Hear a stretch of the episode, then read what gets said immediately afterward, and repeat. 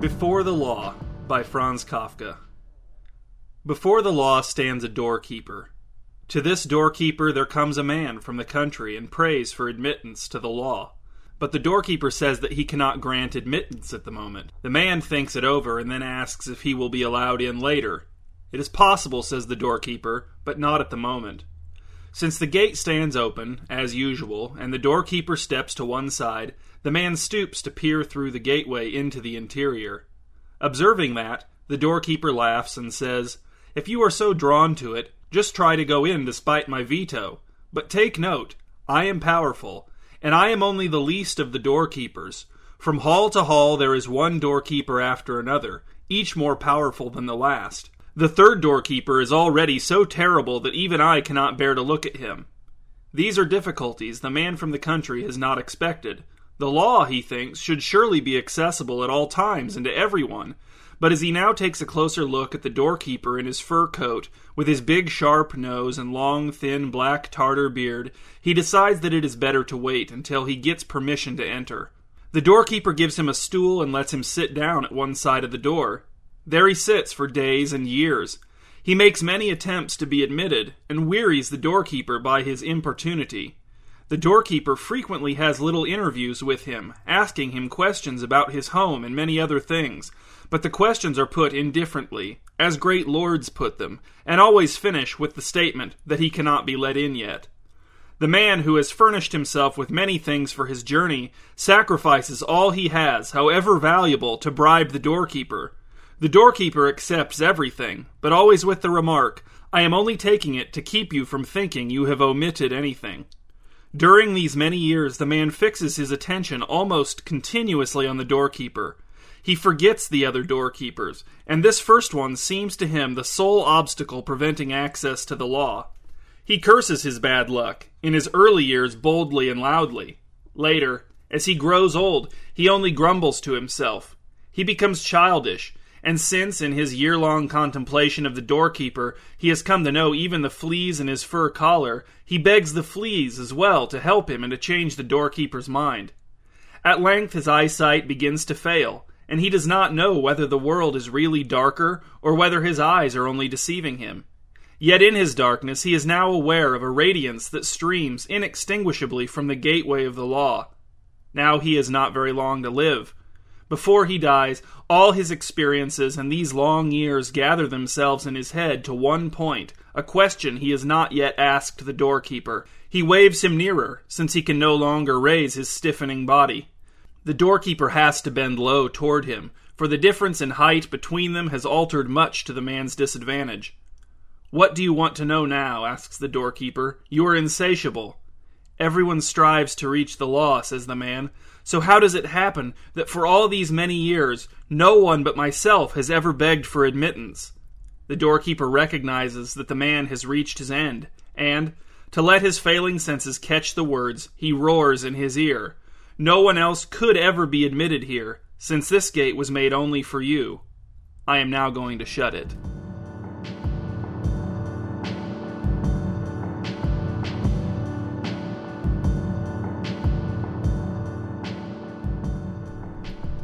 Fedya Davidovich by Daniil Harms.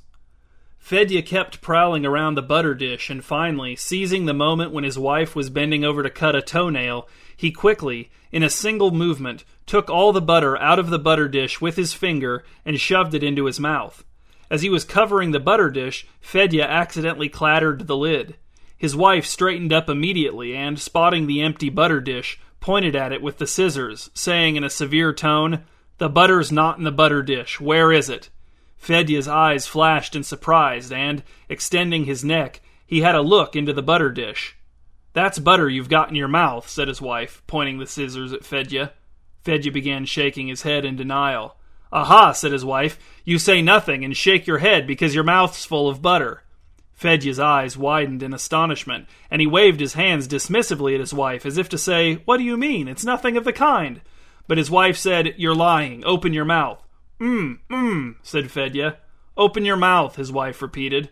Fedya spread his fingers and mumbled something, as if to say, Ah, yes, I almost forgot. I'll be back in a moment, and stood up, intending to leave the room. Stay where you are, snapped his wife. but Fedya quickened his step and slipped out of the door. His wife darted after him, but, since she was naked, she stopped by the door, as in that condition she could not go out into the corridor, where other tenants of the apartment would be walking up and down. He's got away, said his wife, sitting down on the divan. What a devil! And Fedya, reaching a door along the corridor on which hung the sign, Entry Categorically Forbidden, opened that door and went into the room. The room which Fedya entered was narrow and long, its window curtained with newspaper. On the right hand side of the room, by the wall, was a dirty, broken down couch, and by the window, a table made of planks placed at one end on a bedside table, and on the other end at the back of a chair. On the left hand wall was a double shelf, on which lay it was not clear what. There was nothing else in the room, unless you count the man reclining on the couch, with a pale green face, dressed in a long and torn brown frock coat and black nankeen trousers, from which there protruded freshly washed feet.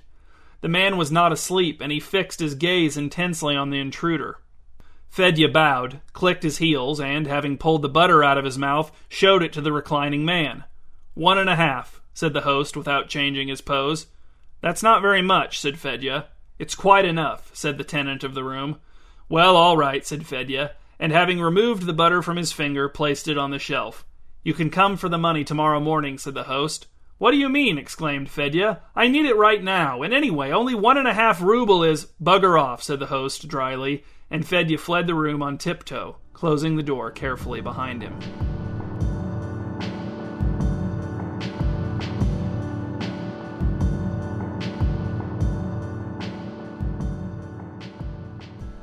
Toenails by Jorge Luis Borges.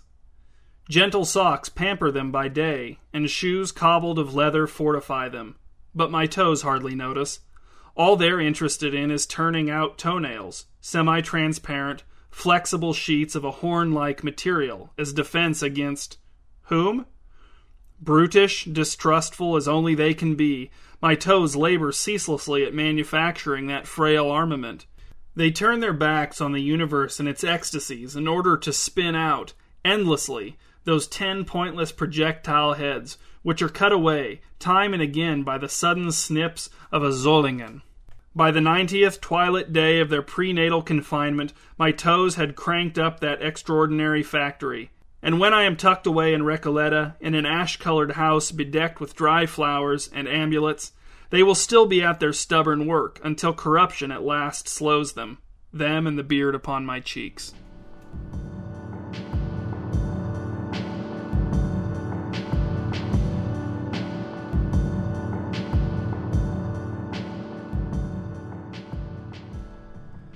The Next Village by Franz Kafka. My grandfather used to say, Life is astoundingly short. To me, looking back over it, life seems so foreshortened that I scarcely understand, for instance, how a young man can decide to ride over to the next village without being afraid that, not to mention accidents, even the span of a normal, happy life may fall far short of the time needed for such a journey.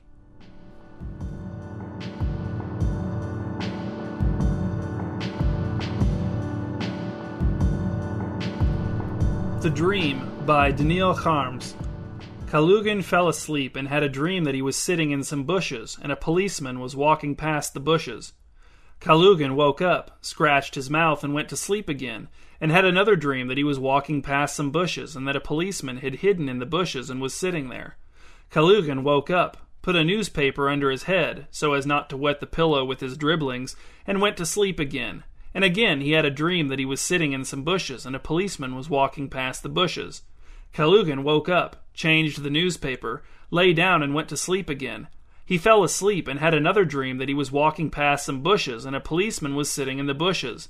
At this point, Kalugin woke up and decided not to sleep anymore, but he immediately fell asleep and had a dream that he was sitting behind a policeman and some bushes were walking past. Kalugin let out a yell and tossed around in his bed but couldn't wake up. Kalugin slept straight through for four days and four nights, and on the fifth day he awoke so emaciated that he had to tie his boots to his feet with strings so they didn't fall off. In the bakery where Kalugin always bought wheaten bread, they didn't recognize him and handed him a half rye loaf. and a sanitary commission, which was going round the apartments, on catching sight of Kalugin, decided that he was unsanitary and of no use for anything, and instructed the janitors to throw Kalugin out with the rubbish. Kalugin was folded in two and thrown out as rubbish.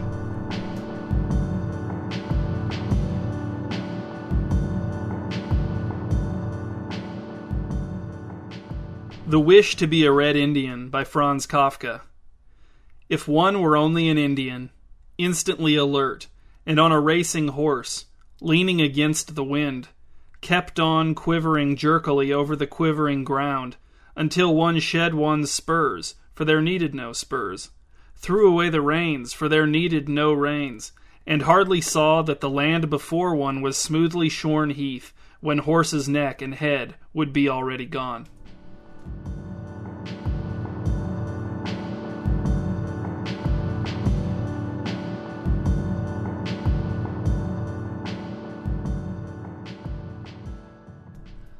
The Library of Babel by Jorge Luis Borges. By this art you may contemplate the variation of the 23 letters from the Anatomy of Melancholy. The universe, which others call the library, is composed of an indefinite, perhaps infinite, number of hexagonal galleries. In the center of each gallery is a ventilation shaft, bounded by a low railing. From any hexagon one can see the floors above and below, one after another, endlessly. The arrangement of the galleries is always the same twenty bookshelves, five to each side, line four of the hexagon's six sides. The height of the bookshelves, floor to ceiling, is hardly greater than the height of a normal librarian. One of the hexagon's free sides opens onto a narrow sort of vestibule, which in turn opens onto another gallery, identical to the first identical, in fact, to all. To the left and right of the vestibule are two tiny compartments. One is for sleeping, upright, the other for satisfying one's physical necessities. Through this space, too, there passes a spiral staircase, which winds upward and downward into the remotest distance. In the vestibule there is a mirror, which faithfully duplicates appearances. Men often infer from this mirror that the library is not infinite. If it were, what need would there be for that illusory replication? I prefer to dream that burnished surfaces are a figuration and promise of the infinite. Light is provided by certain spherical fruits that bear the name bulbs. There are two of these bulbs in each hexagon, set crosswise.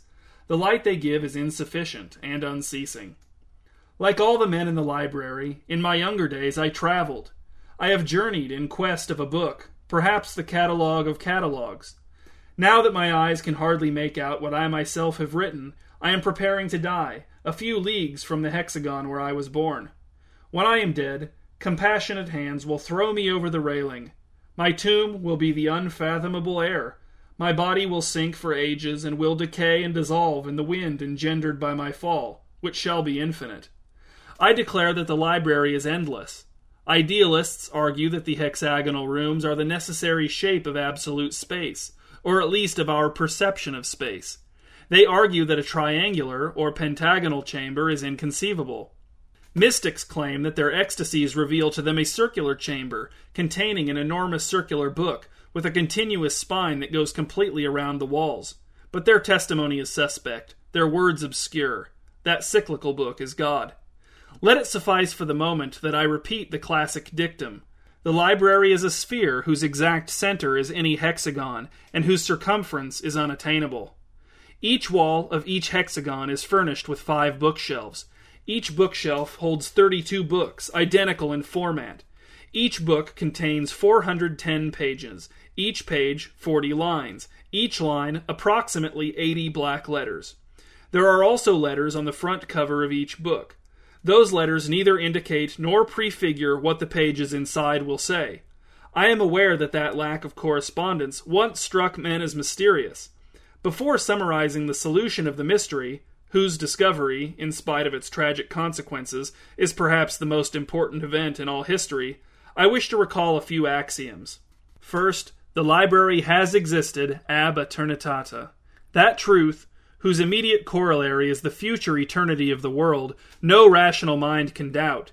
Man, the imperfect librarian, may be the work of chance or of malevolent demiurges. The universe, with its elegant appointments, its bookshelves, its enigmatic books, its indefatigable staircases for the traveler, and its water closets for the seated librarian, can only be the handiwork of a god. In order to grasp the distance that separates the human and the divine, one has only to compare these crude, trembling symbols which my fallible hand scrawls on the cover of a book with the organic letters inside neat, delicate, deep black, and inimitably symmetrical. Second, there are 25 orthographic symbols. Footnote 1. The original manuscript has neither numbers nor capital letters. Punctuation is limited to the comma and the period. Those two marks, the space and the 22 letters of the alphabet, are the 25 sufficient symbols that our unknown author is referring to. Editor's note. That discovery enabled mankind, 300 years ago, to formulate a general theory of the library, and thereby satisfactorily solve the riddle that no conjecture had been able to divine the formless and chaotic nature of virtually all books.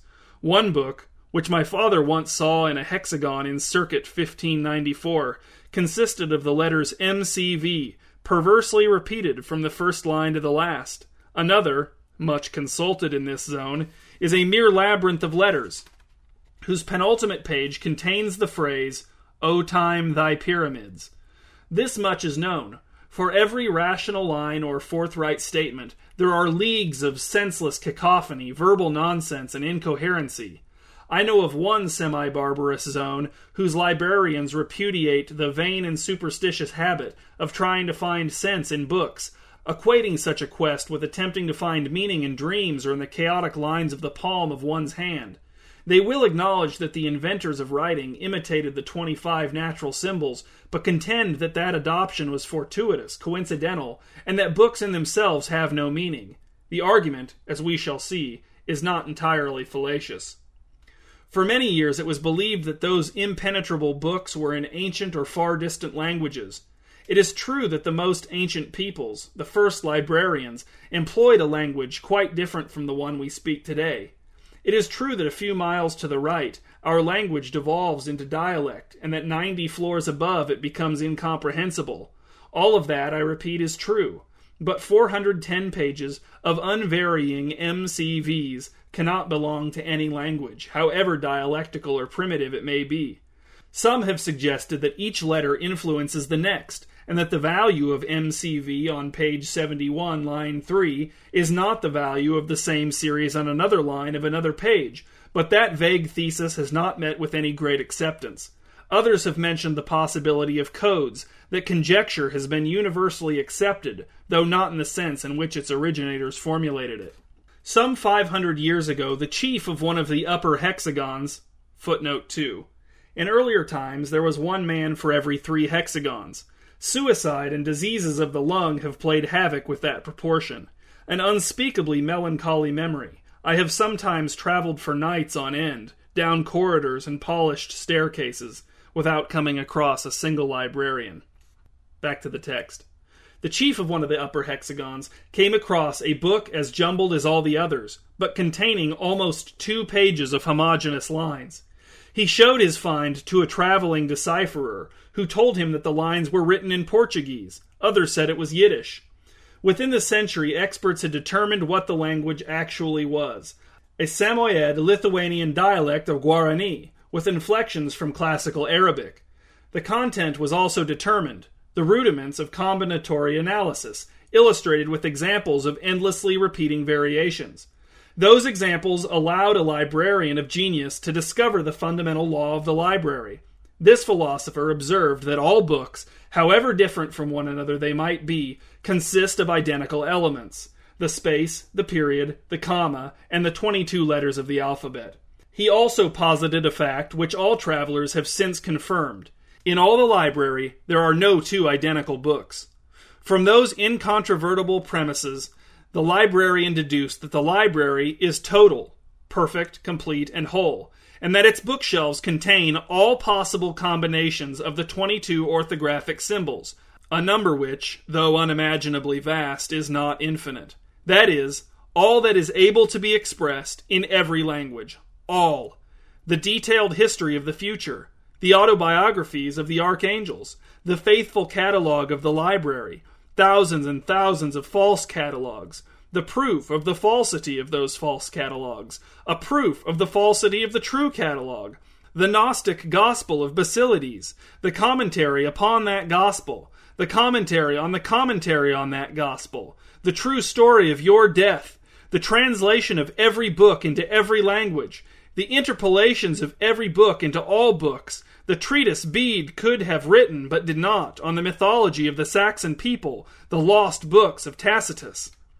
When it was announced that the library contained all books, the first reaction was unbounded joy.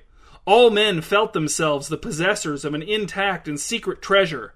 There was no personal problem, no world problem whose eloquent solution did not exist, somewhere in some hexagon. The universe was justified. The universe suddenly became congruent with the unlimited width and breadth of humankind's hope. At that period, there was much talk of the vindication, books of apology and prophecies that would vindicate for all time the actions of every person in the universe, and that held wondrous arcana for men's futures. Thousands of greedy individuals abandoned their sweet native hexagons and rushed downstairs, upstairs, spurred by the vain desire to find their vindication. These pilgrims squabbled in the narrow corridors, muttered dark imprecations, strangled one another on the divine staircases, threw deceiving volumes down ventilation shafts, were themselves hurled to their deaths by men of distant regions.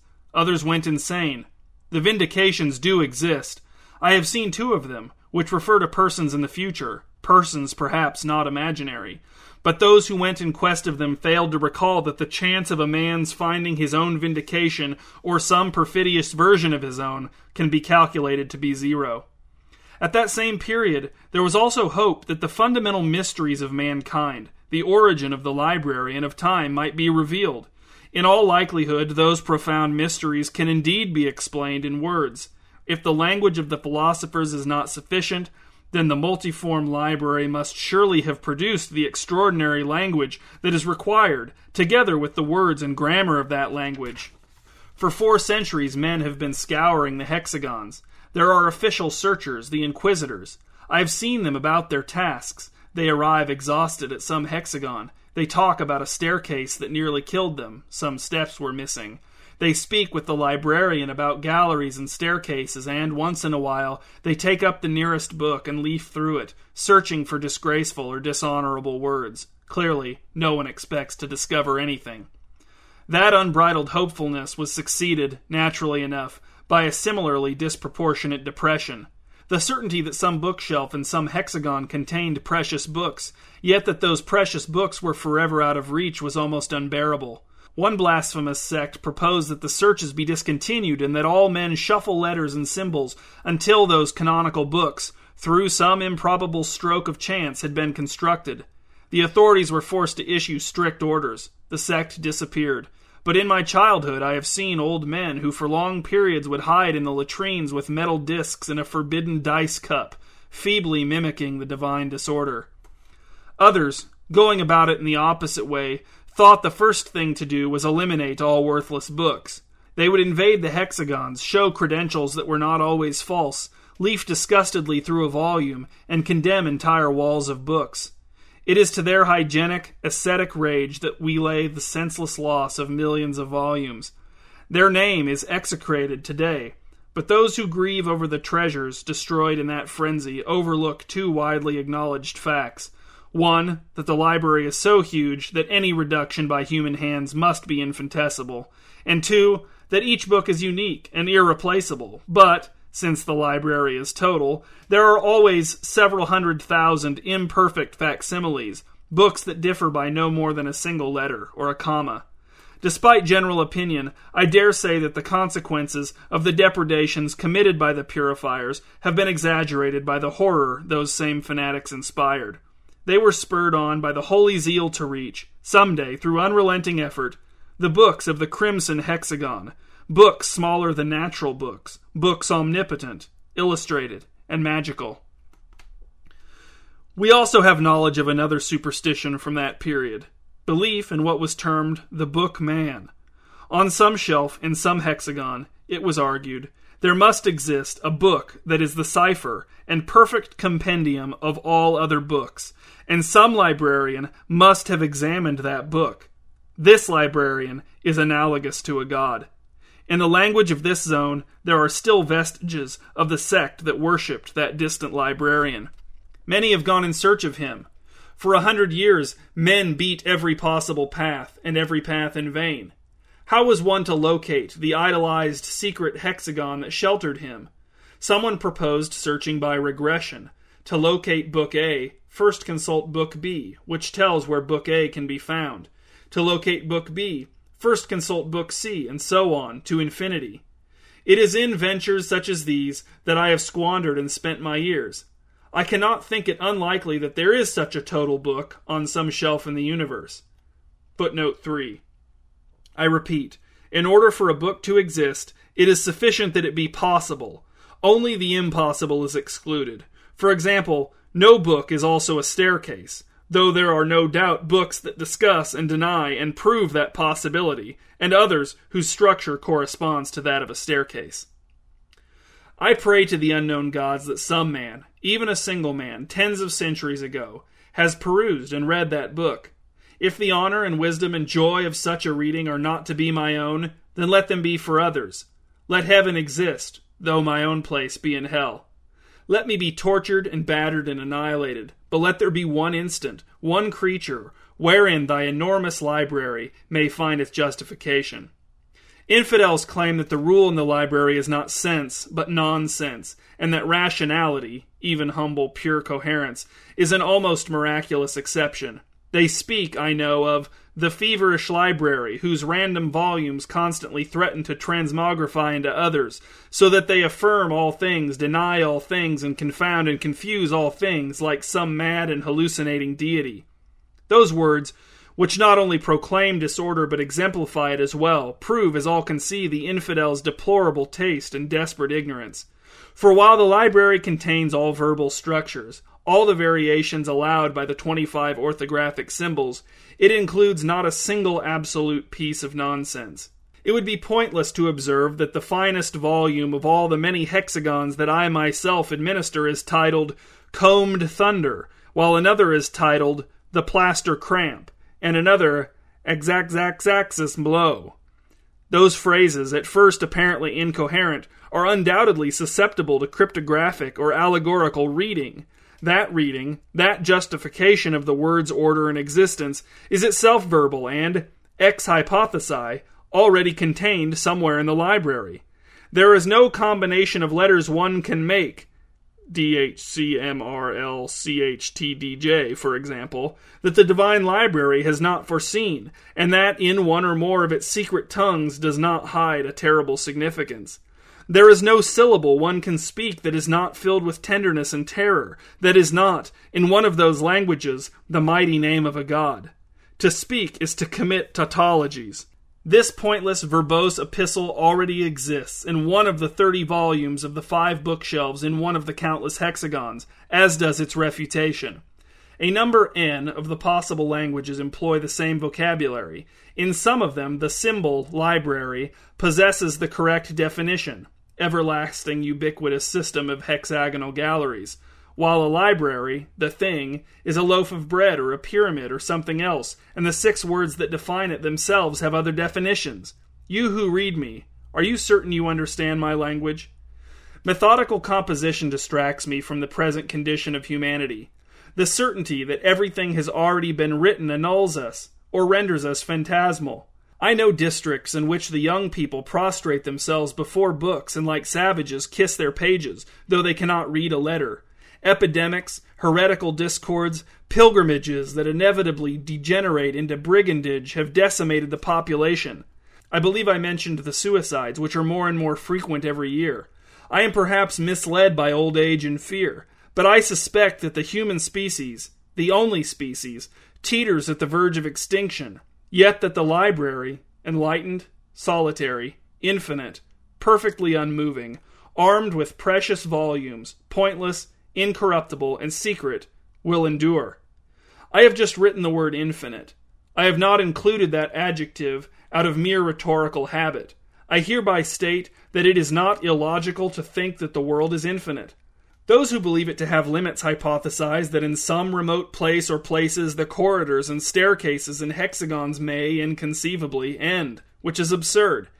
And yet those who picture the world as unlimited forget that the number of possible books is not.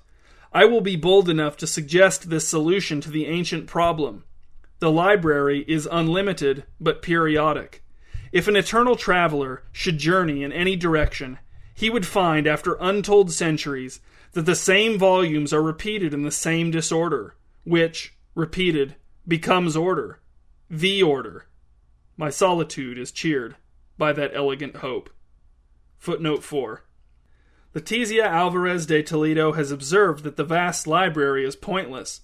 Strictly speaking, all that is required is a single volume, of the common size, printed in 9 or 10 point type, that would consist of an infinite number of infinitely thin pages.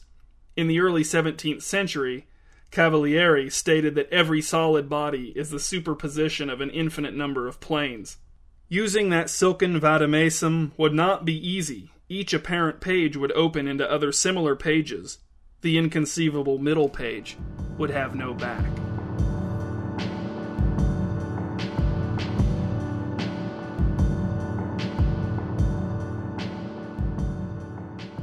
An Imperial Message by Franz Kafka. The Emperor, so a parable runs, has sent a message to you, the humble subject, the insignificant shadow cowering in the remotest distance before the imperial sun. The Emperor, from his deathbed, has sent a message to you alone. He has commanded the messenger to kneel down by the bed and has whispered the message to him. So much store did he lay on it that he ordered the messenger to whisper it back into his ear again. Then, by a nod of the head, he has confirmed that it is right. Yes, before the assembled spectators of his death, all the obstructing walls have been broken down, and on the spacious and loftily mounting open staircases stand in a ring the great princes of the empire. Before all these, he has delivered his message.